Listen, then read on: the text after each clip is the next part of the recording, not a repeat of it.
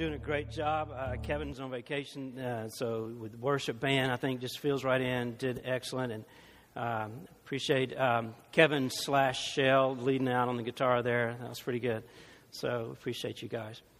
I'm going to ask um, my friend Dave Rankin, who's a physician here in Knoxville and has seen um, a lot of things in life from a different perspective than I have. Sometimes I see people struggle through these avalanches of their life, and uh, a, a point of view, I guess, from a from a pastor's position, maybe sometimes from a counseling seat, uh, just see what happens. He sees that and the physical ramifications, sometimes that as a doctor. And what I'm going to do is just ask him to come and, and just to pray for folks in our community and in this fellowship who are going through an avalanche right now, whether it's the kind we talked about last week, that is a crisis, Uh, that happens just all of a sudden, or the kind that we're going to look at today, where you feel buried, where you feel like I am underneath this darkness, and it's not something that's just happened all of a sudden. It's something that seems to be going on, and you need relief, and we've got good news for you today. So, brother, would you just come and lead us in a prayer for the folks who just needs God's support during this time?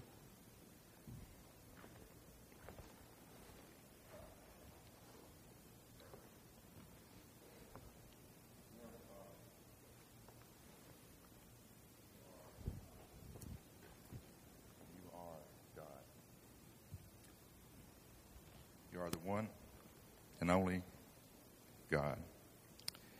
And when we have troubles, Lord, you're there with us. And when the sun shines, you're there with us. And Lord, you're a friend beyond all friends, and our King and our Savior. And Lord, we just love you. Lord, I pray for people in this congregation who are going through trials and tribulations right now. And maybe they don't want to share with anybody else because they might think they would be embarrassed, Lord. But Lord, this is a family, and we should love each other. And not been done as in past, as we've beat people down as they've been on the ground, but lift them up and love them and show our love for them. Because, Lord, you first loved us. And you came, became a human being, and died on the cross. You loved us that much. And you suffered, Lord. And you know what suffering is about. And, Lord, we just uh, thank you for being there when we're suffering in the bad times. And, Lord, we thank you for the good times. You are wonderful. In Jesus' precious name. Amen. Amen. Thank you. If you're a guest today, we're in the second part of a two-part series called Avalanche. And last week we talked about what do you do in those moments where life just seems to fall apart all of a sudden. You know, you get that call, and maybe it's your doctor, and he says, we, we need you to come back in. We think we found something. And your heart just starts beating in your chest. Or you get that call in the wee hours of the morning and they say, uh, we've got your son and we need you to come down here. And all of a sudden your whole world begins to spin. And most of us have lived in those moments. Some of you've had that conversation where someone said, hey, I, I just don't feel the same way anymore. I, I don't think I love you anymore. And And we need our relationship to take a different direction, or I want a divorce. Some of you have had those sudden avalanches, probably most of us here. But there's a different kind, and it's the kind that just happens gradually. You know, most of the avalanches that we watch on television or in movies are done like in slow motion. You ever seen those where it begins to fall and, and all this huge snow comes down and, and you can see the part, oh, you know, and they're going to be crushed underneath this and just, and you feel like that. So, Dan, it, for me, it's not a sudden crisis. It's just this thing that I, I seem to be stuck in this thing. And it could be about finances. It could be about relationships. It could be about a hundred different issues. But you understand what an avalanche is. It's just happening over a period of time. There's a guy in the Bible who wrote from that perspective, and it is, I'll just go ahead and tell you, It is, I think, the saddest, most depressing psalm I've ever read in the entire Bible. So I just wanted to cheer you up on a nice sunny, you know, July day. Let's just read something really depressing together. Okay, I'm just, I've just chosen a couple of verses or a section of this to kind of give you an idea of what I'm talking about. It's Psalm eighty-eight, and here's a taste of it. It says, "For my soul is full of troubles, and my life draws near to Sheol." That's the place of the dead. "I'm counted among those who go down into the pit. I'm a man who has no strength. Like one set loose among the dead, like the slain that lie in the grave, like those whom you remember no more, for they're cut off from your hand. You've put me in the depths of the pit, in the regions dark and deep. Your only wrath lies, your wrath, your, excuse me, your wrath lies heavy upon me, and you overwhelm me with all your waves." Shelah. "You have caused my companions to shun me. You've made me a horror to them, and I'm shut in so that I cannot escape. My eye grows dim through sorrow. Every day I call upon you, O Lord, and I spread out my hands to you." You ever been there?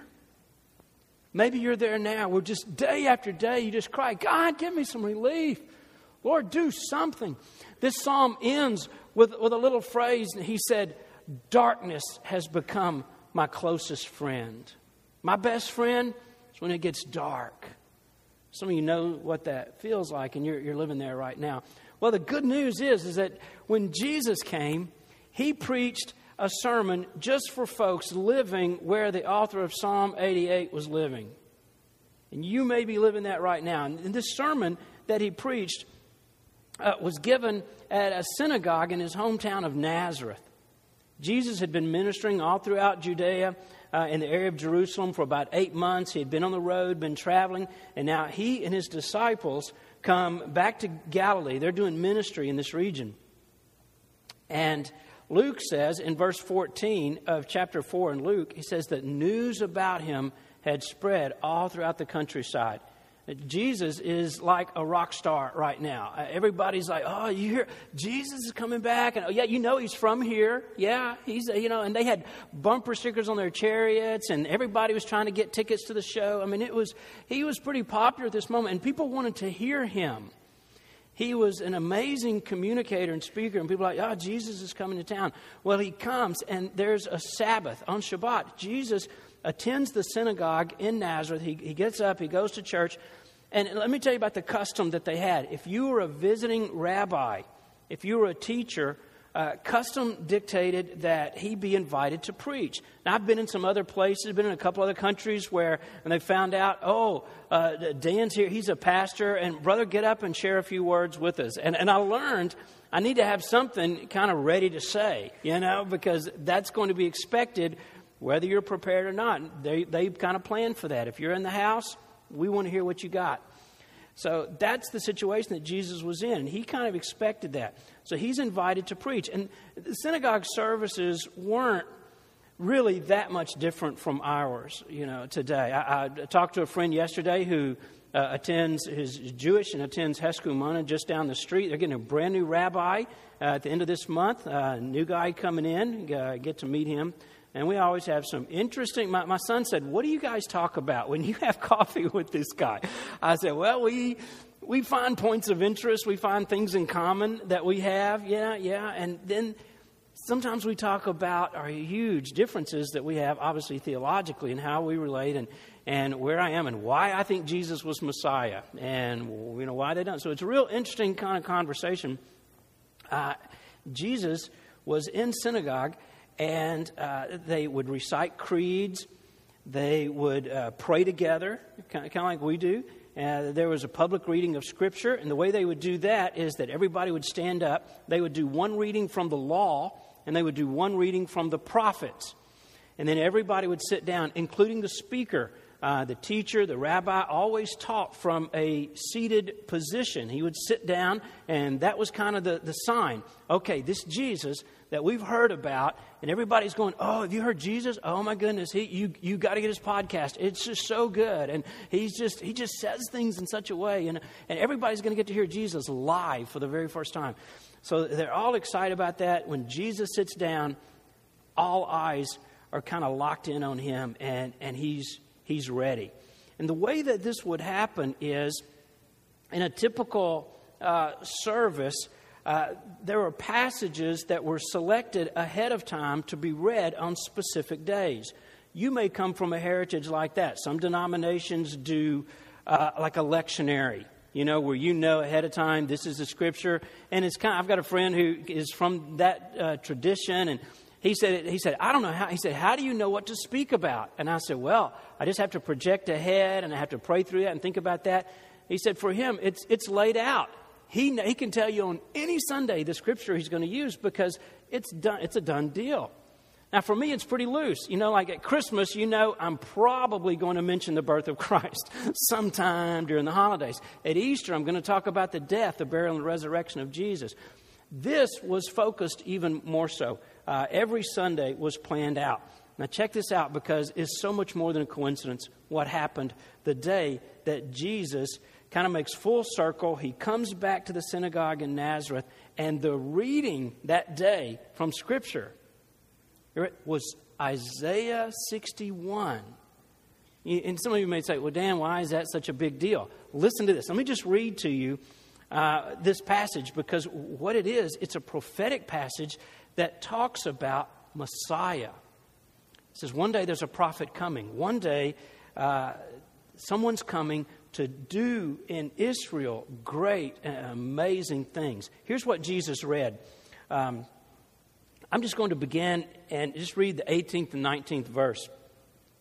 The Bible says this: the Spirit of the Lord is upon me, because he has anointed me to proclaim good news to the poor.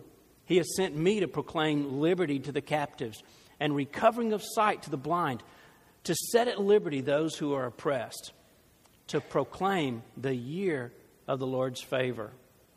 Jesus read that, and then just a moment uh, of, of hesitation. After Jesus read those words, he rolls up the scroll uh, and he sits down to speak. And the Bible says in, in verse twenty, the eyes of all in the synagogue were fixed on him. And this word fixed is, is that's, I think that's a good Southern word. We use the word fixed for just about, are you going to fix that? Yeah. Well, good, because I'm fixing to go. Okay, well, I'm, I'm, I got my eyes fixed on you. You know, and it's, it's just kind of one of those all-purpose words. As a verb, that this is such a perfect uh, picture. Everybody was just glued to Jesus. I mean, they were they were locked in on him. And here's how he began his sermon. Verse twenty-one, he said, today, this scripture has been fulfilled in your hearing. You could have heard a pin drop. What? Are you saying? Yes.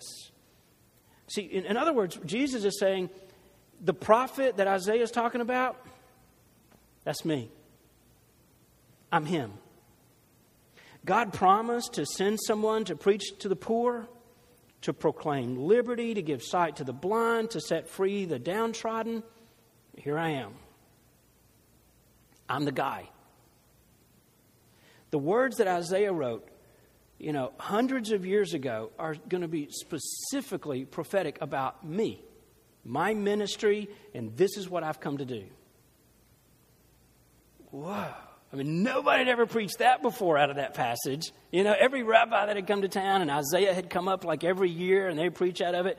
Nobody's introduction was quite as over the top as Jesus was that day. There's a lot we could say about this little passage, but what I want to do is just focus on the words that Jesus spoke at the very beginning of his message, because it's an important passage of Scripture in that it tells us exactly what Jesus came to do. Somebody asked me once, well, what is Jesus all about? What's the whole thing? What is the, what, this is it. This is what Jesus uh, came to do. And this passage tells us what his priorities were. Uh, these are my goals. These are my ministry goals. This is where, you know, things are, are going. And I, I see in this that he mentions at least about five things uh, that were important to him. And these five things, he said, these, these are going to apply to everybody. They apply to me and they apply to you. And if you're going through an avalanche right now, I've been praying all week, especially this weekend, that you would find hope in this. And this would encourage you, and you'd get direction, and that you would walk back out thinking, you know, I, I think Jesus is for me, and I think there's going to be a solution for this, wherever you are. So let's focus on this, and let's talk about not just what Jesus came to do for the world, even though that's specifically what this is about, but what he came to do for you. This is this is about you. So here's five things that he wants to do in your life. And the first thing is this. He wants to meet your deepest needs.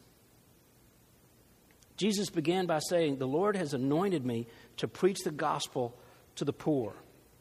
And he, he's, he's referencing material poverty because at this time the religious system had kind of developed into this thing where rich people were kind of given favor and they sat at certain places and, and you know, they were considered, you must be spiritual because you're doing pretty good and that's a direct correlation to God and so, you know, that's okay. And, and, and the poor people were just kind of left out of everything. Because you see, and I, and I, need, I need us to see this, yes, it's about people who are physically, you know, poor, who, who've come from poverty. But even the bigger context of that is that Jesus is talking about, you know, and, and if that's the case, you must be poor spiritually.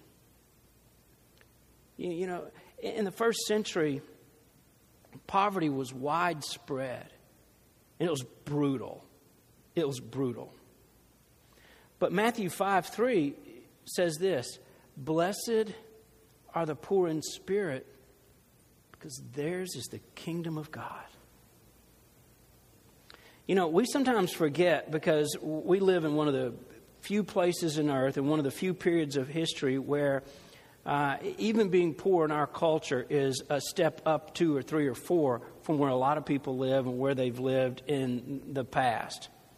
Uh, we've been taught, and I, I come from a background, many of you know kind of my story, but my grandfather was a West Tennessee sharecropper and lived in a little three-room house and Uh, outdoor facilities. I mean, it was just, you know, just barely making it, you know, like that. And and I, I understand that. I, I understand and have seen in our nation. I've been to other nations where I've seen poverty is just uh, almost unbelievable, just overwhelming. I've walked away from places and just wept and have to kind of pull myself together because I think I, I had seen on television or heard about people who live in such conditions, but I've never seen it with my own eyes. And we understand that. Uh, but even in that context, it's not like it was in the first century. People could work all day, every day, and never get ahead. They could do just back-breaking labor from dawn till nightfall and have nothing to sto- show for it and still uh, starve to death. And in fact, the, the governmental structure and the system of taxation at that time was actually designed to keep these working classes of poor people helpless and destitute. It was kind of designed to keep, you know, wealthy people wealthy and to kind of feed into that that system and to keep other people exactly where they were uh, so that they could be manipulated. And these people were seen, these poorest of the poor, were always seen as society's outcasts. It's not just, oh, they're poor and, you know, I, I ought to give something as I walk by. or so. it, it was worse than that. They were seen as there's something that must be wrong about them. There must be something evil about them. There must be something. And so it was okay to walk past and to not give to them. And their only recourse oftentimes was to beg. So you set up this, this self-destructive system where the only way I'm going to be able to eat today is if I beg enough all day to be able to get food tonight. But you're not inclined to give to me when I'm begging because that's a signal to you. There must be something wrong with that guy. So they were outcasts. They're outcasts. And Jesus sits in this synagogue and everybody's dressed up and everybody's kind of, you know, uh, waiting to see what he's going to say. And they've all tried to get there and get the best seats. And Jesus said, well, uh, the deal is actually I, I came for the poor, the people not even in this room. The so-called, you know, these unimportant people of society, those who are poor and weak and helpless, because those people matter to God. we kind of understand that. We kind of believe that. But in this moment, it was revolutionary. Because they weren't seen as that much of a priority. And, and you know, those people sight, the way God sees them, well, you know, we don't really think they matter that much. Jesus is saying, yeah, they do. Actually, they do. They matter. And I want you to know, whatever your background is, wherever you're from, uh, whether that's economically, emotionally, or wherever you are spiritually. And you may think, Dan, spiritually right now, I don't, I don't have two dimes to rub together. I'm just so broke. I'm just so bankrupt spiritually. I feel hypocritical. I feel like a fraud even sitting here. And I've been to church. I've been to times where I've sat in the room thinking, I know everybody can tell what a big sinner I am, or they can tell what is this guy doing here. And can even remember the first few times I went to church feeling those looks of people. And I think I was pretty much on target. And people looking, checking it out going, what, where did that guy come from? And how did he get into our little church? You know, uh, But I mattered to God. I was important to Him. And I need you to know this. You need to know this. You're important to God. You matter to Him. And He cares. Because the reason Jesus came was to proclaim good news to the poor. Good news to the poor. In the course of my ministry, and probably in the course of your life, I, you know, I've been in a lot of communities where people are affluent, where people are kind of in the middle, where people are just desperately poor. And, and here's what I've learned. There is a lack of things everywhere. You can find poverty anywhere you go. Anywhere you go. Even among the affluent, I have found there's a tremendous amount of lack. And sometimes it's still amazing to me that people who you think would have everything in the world, and you think, well, you've got this, and you've got that, and you, well, what is what is there to be sad about? Will, will become so depressed, uh, they'll take their own lives. Most of the money on, in, uh, for therapy and counseling is spent by upper middle class and upper class people. And I think that tells you something. That just because you have what you think is, you're just going to be the thing. You know, if I get this, yeah, I, I think I'm, I think I'm there. I think I'm going to be okay. My mom used to always, because we, we were never, you know, very affluent. We were kind of a lower middle class family. And to compensate from that, you had to think that the other side, well, they're not doing so great. And my mother used to always say this statement, and it always sounded so pathetic. It always sounded kind of pitiful to me. She goes, yeah, but you know, son, because I'd look, I'd see a car and I think, oh, that is such a cool car. And I like that. Or, oh, that's so, that's so nice. And she'd say, but you know, rich people aren't happy. She'd always say, rich people aren't happy. And for a little while, I believed her. But after a while, I started saying, Mom, I think they are. They look like they're having a pretty good time to me. I mean, we're not doing so great over here either. You see, it's not about that. It's not about that. There's a poverty in our spirit. There's an emotional poverty that people live with, where there's no sense of joy. There's no sense of fulfillment. There's no sense of direction or purpose. I had a very successful businessman to sit down with me across from a table one day and say, and I was kind of recounting to him, here's your accomplishments. Man, I'm just, I admire you so much. You got, he said, you know what? None of that means anything. He was living under an avalanche in relationships. And he said, none of that matters to me at all. He said, I feel like the poorest man on earth. I want you to know, whatever your lack is, whatever your need is, Jesus came to meet that. No matter what the needs are in your life, you think, I'm just going through this season financially, or I'm going through this area in relationships. There are a couple of things you can count on. One is that Jesus, just like that song we sang, that was a beautiful song Chris did. Um, there, you know, He's going to stay with you during that time. He will not leave you. And not only will He stay there with you, but He's going to help you to overcome that. He's, he's not going to allow you just to remain in that place of poverty uh, forever. He's going to give you the strength to endure it, and then He's going to give you the power to overcome that. So you can go to Him with your deepest needs. And here's the second thing I think Jesus came uh, to do. He wants to set you free from whatever has taken a hold of you. And I played with this and rewrote this about four or five times because I, I thought, and this is what I ended up with on the screen. He wants to set you free from whatever has a hold on you. You know? And again, that's just kind of my culture poking through. What's got a hold on you, boy? You know, and I, and I can just kind of, can you just feel that? If you're not from the South, I hope you grasp what this is about. What is it that has so captured you that you are in bondage, that you feel like you're living under it? Jesus said that God, here's what he said, he has sent me to proclaim release to the captives. The N I V says to proclaim freedom to prisoners. And you may feel like a prisoner to an addiction. You may feel like, Dan, I, I have been so captured by uh, food or sex or alcohol or gambling, or I, I could just continue to go on. Some of you are addicted to television. I mean, it just goes on and on, the things that can capture our, our lives and, and what, what catches up to us and just hold us, hold us, hold us down. Some of you are imprisoned by anger or guilt or fear or shame or resentment or revenge or jealousy. I mean, there's all these things that just grab hold of us and then just shackle us down as if we had chains on our hands and feet. And as much as you try to manage your rage or your lust or your bitterness, you think, I can't. At the end of the day, I always fail. And you're his prisoner. It, it, you don't control this thing. It controls you. Every person in this room is or, or has been captive to something uh, during their life. And I want you to know, Jesus came to set you free. And just feel that statement. Just let that spark a little hope, a little something inside your heart. Really? Do you mean I could be done with this? I could be free of this? Yes, that's exactly what I'm saying. John eight thirty-six says, if the Son sets you free, if Jesus sets you free, you'll be free indeed.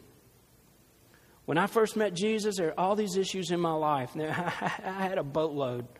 I had all kinds of things going on. I thought, yeah, this is great. And God, I love you now. And I kind of see a lot of things I've never seen before. It's like all of a sudden I can I can just, I can comprehend.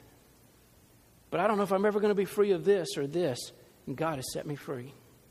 Now, I'm not going to be real braggy about that or too arrogant, because I know, I know what our hearts are made like. But I can tell you this.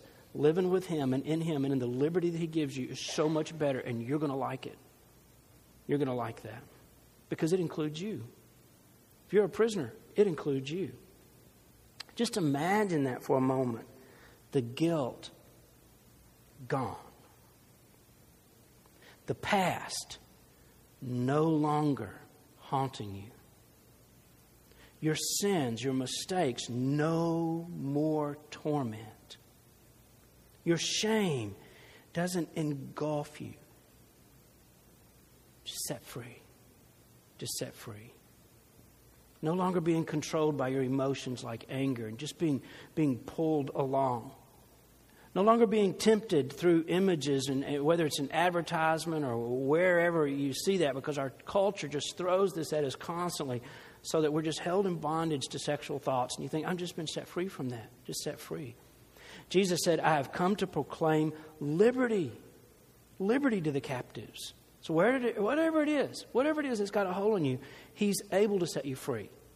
He can do with that. And I know some of you may be thinking, kind of like I've thought, well, yeah, I understand about this, this, and this, but you don't know my deal. You don't know what I'm dealing with. This is really big. This is really hard. Well, he's really big. He's really big. And he can do that. And here's a third thing that I think Jesus came to do for us. He wants to give you a new outlook on life. Brand new way of seeing life. Jesus said, he said, I want to proclaim this. I'm here for the recovery of sight to the blind. I'm going to give recovery of sight to the blind. And just like when we talked about poverty a moment ago, he's speaking literally, and he's speaking kind of in a bigger context. He's speaking in kind of a figurative way too, because in his earthly ministry, he's going to heal and restore the sight of a lot of blind people. You know, you see a lot of stories about that because it was a, a, a tremendous difficulty at that time. And if you still go to poverty-stricken places in the world, uh, particularly in areas where hygiene is not really um, good, and people touch specific things and then they touch their eyes, and, and then disease sets in and they lose their sight. It's very common then. And in that day, uh, and to some degree now, but even then, when you lost your sight, you've lost everything. There was no welfare program. There was no training center. There, there was nothing to kind of help you get past that and learn to deal with that difficulty and to move on with your life. Everything just shut down. So it was a big deal. And Jesus says, I want to restore sight, uh, physical sight. But you know what? We've become blind to truth.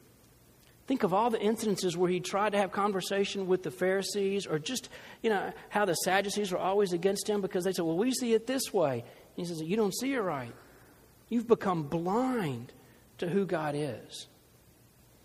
Uh, and there's a certain kind of blindness to truth where we allow our fears, we allow prejudice and lack of faith, we allow our own sins to prevent us from seeing God in a situation. It's like we put these veils, we put these walls between us and truth. And Jesus says, I came to lift those walls so that you could see again.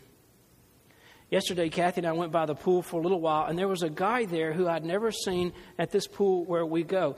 And he was probably, I don't, I don't know, fourteen, fifteen you know, years old. And you could tell he had not been at a swim pool very often. And what he would do is he would climb up on the diving board, and, you know, the metal rails, he would hold those things with both hands. And it kind of got my attention because he wasn't even pretending to be casual about it. I mean, he's gripping that thing, and he would take one step and then another. It's like he was on the edge of a cliff a mile up. And I thought, dude, it's just a four foot, you know, I mean, you're just this high above the water, and there's like six lifeguards. Now everybody's watching you because we don't know what's going to happen next. And he's just kind of inching out like this, and he gets to the end of the board, and he lets go of the railing. And now people who know him are starting to cheer him on. Yeah, come on, man, jump in, jump. And, and he gets to the edge finally of the board. And I think this is about to be a beautiful moment in his life. And he and he calls out to the people in the water. And it's like the Coast Guard waiting for him. I mean, like everybody's there. The lifeguards, they're ready to jump in. I mean, I thought, it's just... And little children that come up to his waist and his knee, you know, are standing behind him going, hurry up, we want to do this. You know, they're ready. They've been doing it. But he doesn't. He takes a step back and another step back, and he grabs the rail. And he turns around. And I just... I looked the other way so he wouldn't see me watching him, you know, because I thought he's he's embarrassed. He's embarrassed and ashamed, and he just missed something. And I heard him when he when he went down, he said, I was just too scared. And he said, I feel like I let, and, he, she, and, and the lady who was with him said, no, no, no, you didn't let me down. You don't have to do that. I'm not trying to force you into this. I don't want this to be a bad day. She said, I just want you to have fun. And a lot of people think that that's fun. A lot of people get a lot of enjoyment out of going up on that board, and you see them doing it time and time again because it's fun. And I hope before the day's over, you'll give it a try. He said, I don't think so. And I just felt that. You ever done something that you felt like it was on the, you ever jumped out of an airplane, or uh, the first time uh, uh, you've made, first time I went diving, and we just kept going deeper and deeper. And I thought, I don't know, this is kind of fun, but it's a little, it's a little weird too. Uh, you know, what am I doing down here? How did I get, you know, sixty feet under the water? I, I don't understand this. And this is not good behavior. There's something in us. There's a tension in us that says, that's not from me. That's, that's not from me. That's not from me. And we hold on to this old way of looking at life. We underestimate God's ability to take us to new places. And we exaggerate the problem. Some of you living under an avalanche, and God says, here's a solution. If you just step out in faith with me, and if you'll just be obedient to the word and do this, I promise you, you're going to see things differently. But it's hard, isn't it? And I'm just going to encourage you, step out, step, jump off into God. Step into Jesus and just take that risk. Ask God to help you. Lord, would you help me to see this perspe- this, this situation from your perspective? Would you help me to battle through my own frustration and my own fear, and to see this and to see you through the eyes of faith? Here's what's going to happen. You're going to begin to realize that the problem... And I'm not trying to minimize it, but it's not as big as you thought it was. Your resources aren't as limited. You're not out of ideas yet. The Holy Spirit begins to illuminate things. And all of a sudden, you develop this whole new outlook on a situation that you thought was hopeless.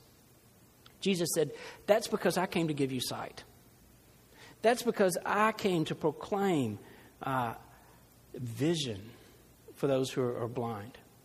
Hey, you don't have to live your life as if you're just feeling your way through the darkness every day.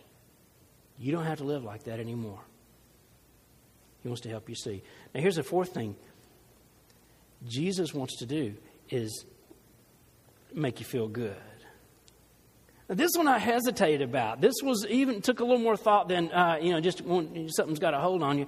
Um, Jesus wants to make you feel good. You think, Dan, I don't know if that, that doesn't sound churchy. It doesn't sound right. You know, it doesn't even sound spiritual.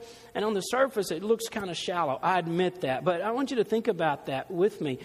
God doesn't want you to go through life just feeling bad all the time. There's there's not an equation where it says you feel really bad, you feel really guilty, you feel really oppressed.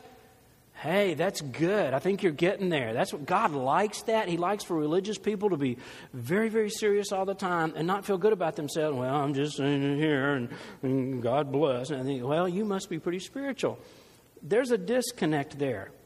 That's not at all what Jesus came to create in us. In fact, in this text today, Jesus said, I came to set free those who are downtrodden. And that little word downtrodden means if you've got the blues, if you've been caught under an avalanche, if you're sad, you're oppressed, and you just think, well, I'm just kind of moping along. And he says, I came to set at liberty those who are bruised, those who've been beat up a little bit. You ever been bruised? My wife bruises so easily. And the boys, just they're kind of rough with her. And sometimes I'll be upstairs, and I can hear it's getting started because she always threatens if they don't do. And she says, I'm going to beat you up. And then they laugh at her. It's just really disrespectful pastor's home. And, you know, and I said, don't. Don't grab your mother. Don't grab him. And she starts calling my name. And I know they've got her down on the couch and they're just mocking her. You know, it's just, it's a, it just, please pray for us and pray for her. Um, but I came down the day and he's got, you know, one of my sons who were named, nameless. I'm not going to say who he is. He's on the second row in the middle. But, um, and he's, he's holding her down and he's laughing at her. And I said, let her go, let her go because you're going to bruise her all up. You just touch her and oh, there's a bruise. There's, well, there's another bruise. And some of you feel like you think, you know what? I've just lived my, I've been banged up so much in my life. I bruise easily. And sometimes the least thing can come along. You think, I know this shouldn't affect me this way. I know this shouldn't hurt me so badly, but it does. And you're tired of that. You're just tired of feeling beat up and, and, and banged around all the time. Listen, God doesn't want you to feel that way. And I know there's seasons of that. And I'm not preaching like, oh, everybody should be happy all the time and nothing should ever go wrong in your life and just, you know, have a good time. That's not it, okay? So don't don't hear that. Just hear this, that he wants to be very gentle with you. In fact, in Isaiah forty-two, verse three, the book in prophecy about Jesus said, a bruised reed he will not break, and a dimly burning wick he will not extinguish. One of the reasons I didn't come to Jesus sooner is I was a little bit scared of him. You know, that what's he going to do to me? And if God ever gets a hold of my life, then, oh, my goodness, he's going to, I've got you now. And he's going to do, you know, we feel like he's just this cosmic killjoy. And that he's just going to shut down any kind of fun in your life. And it's, well, now I'm a Christian. Good, welcome in, brother, here, you know. And uh, you need to get rid of those brightly colored things and, you know, just, and stop smiling so much. And that's really not what God has in mind for you. Hey, no matter how fragile you are, no matter how vulnerable you've become and how you feel, Jesus has come into your life to protect you. That's why he says in verse eleven, excuse me, chapter eleven, verse twenty-nine of Matthew, he says, take my yoke upon you and learn from me, for I'm gentle and I'm humble in heart. He's going to be very careful with you. He's going to take care of you. And if you're beaten up, if you feel bruised and downtrodden, Jesus wants to release you from that. How long has it been since you just felt good? How long has it been since you just really laughed about something? Since you felt the freedom to smile? How long has it been since you just stopped and, and thought, you know what? I, I think I'm happy. Maybe too long. Jesus said, I want you to be full of joy. In fact, I want you to experience an abundance of joy. I came to give it where it's just overflowing. And I want you to know peace. I want you to know hope. You don't have to feel oppressed all the time. You can feel blessed instead of oppressed. There's one other thing he has for us. Jesus came so that we would experience God's favor. And I think I saved this one for last. You know, Jesus said, I, I came to proclaim the favorable year of the Lord. Or as a New Living Translation puts it like this, that the time of the Lord's favor has come. And I hope that's what today is for some of us. You know, some of us kind of approach God and we see him and he's kind of mad about things. God's always angry. He's kind of vindictive. God seems harsh. He's demanding. And to him, I'm nothing but a disappointment. And for some of us in this room, God isn't a God of unconditional love. He's just a God of stern disapproval. Well, that's okay, but I, I still don't like you very much. That's because we see blindly. You know, God wants to create a whole different way of the way that we relate to him. And the good news is, God's not mad at you. He's not perpetually annoyed with you. He's not impatient with you. He loves you and he wants, he longs with all of his heart to pour out his blessings in your life. And those of you who are parents, you understand this. You have to discipline your children, and yes, they do stuff. And oh my goodness, that, you know, there's these moments you think, I'm gonna, I'm gonna go online and look up military schools. I'm gonna, you know, we're gonna create. We got to do something, you know. To, but then at the end of the day, you you want to give and you want to bless them. God just wants to overwhelm you with his favor. Jesus didn't come. The Bible didn't never said, and he came to proclaim the wrath of God. Now, you know what it says in John three seventeen. Everybody knows three sixteen. Listen to the verse right after that. Verse seventeen says, "For God didn't send his son into the world to condemn the world." That's not why he came, to condemn you. But, and some of you need to have this underlined, highlighted in your Bible, but that the world through him might be saved. He came to give you life and hope. And if you would just turn your heart towards him, you're saying, God, I want to receive your favor today. I want to receive your blessing today. I receive your mercy. I know I don't deserve it at all. I know what a sinner I am. I've messed things up. My very best ideas, my coolest thoughts, my greatest plans have gotten me right where I am right now. And I give all that up and I just turn to you and I give you my heart. That's a beginning place. That's that place like the guy yesterday on the diving board. If he had just jumped in, he would have known. For you to understand what I'm talking about, you're going to have to jump in. You're just going to have to jump into Jesus. Now, some of us use different language for that. We call it, you need to get saved. You need to receive Christ. You need to be in Jesus. However you wrap that up, a relationship with him is exactly what you need and what you're looking for. And we'd like to help you to initiate that, to begin that. My relationship with him began with a prayer. One night, in my confusion, under this avalanche, and, and at a time in life where I wasn't sure the purpose of the whole thing and where I was headed, I just knelt down and I prayed a simple prayer. And in that moment, something changed in my life forever. Now, I'm not saying it's been great. I've had my share of problems. I've had my share of difficulties. I've cried buckets of tears. That part didn't go away. Life didn't suddenly become, you know, uh, this beautiful Disney cartoon or anything. It's still got its ups and downs and its hard days and its good days. But with it, Jesus has stepped in. He's made everything different. And even the avalanches aren't devastating anymore because I'm not alone. You will never live one day, one moment alone ever again.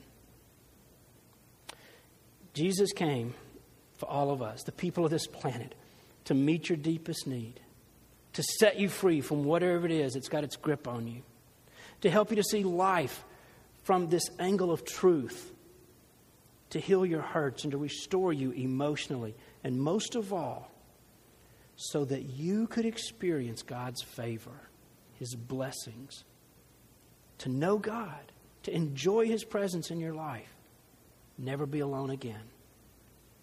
That's why Jesus came, and that's what this moment is about. Chris is going to come back up, and we're going to do just one more song. And during this time, I want you to think through these things and to think where you are with your avalanche of life. And would you just let us pray with you and for you? And if you're at a place in your life where you could say, hey, Dan, I don't think I've ever experienced that. I'm not there. And, and, and I, I think I began to see today that Jesus came not just for others, not just for the world in a big sense. He came for me. He came, he really came just for you. In fact, if you had been the only person on the planet under this avalanche, and the rest of us were doing just fine, the rest of us were sinless, and the rest of us, everything was okay, do you know that he would have come and he would have died on the cross and gone through all that just for you? Because you were in his heart, you were in his mind that moment. He loves you that much. If you're not sure how to do this, Dan, I just, I don't know where to begin. The good news, we've got pastors here and we've got counselors here who just step, walk you through.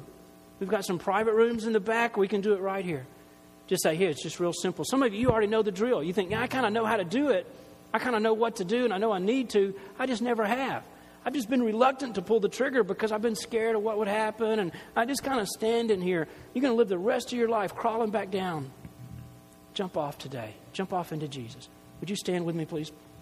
Father, I want to thank you for your great love for us. You're amazing. Thank you, Jesus, for coming, for fulfilling that prophecy of Isaiah's. All of us in this room have felt like the guy who wrote Psalm eighty-eight. Some people feel like that today.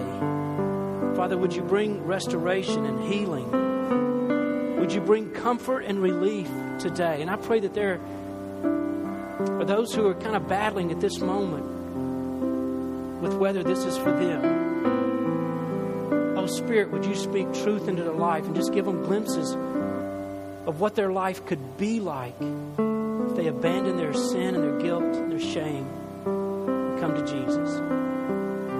Thank you so much. Lord, we love you. Appreciate you so much being with us through all the avalanches that life has brought us and will bring us. You never leave us. And that by itself, that alone is worth being a Christian. Thank you, Jesus.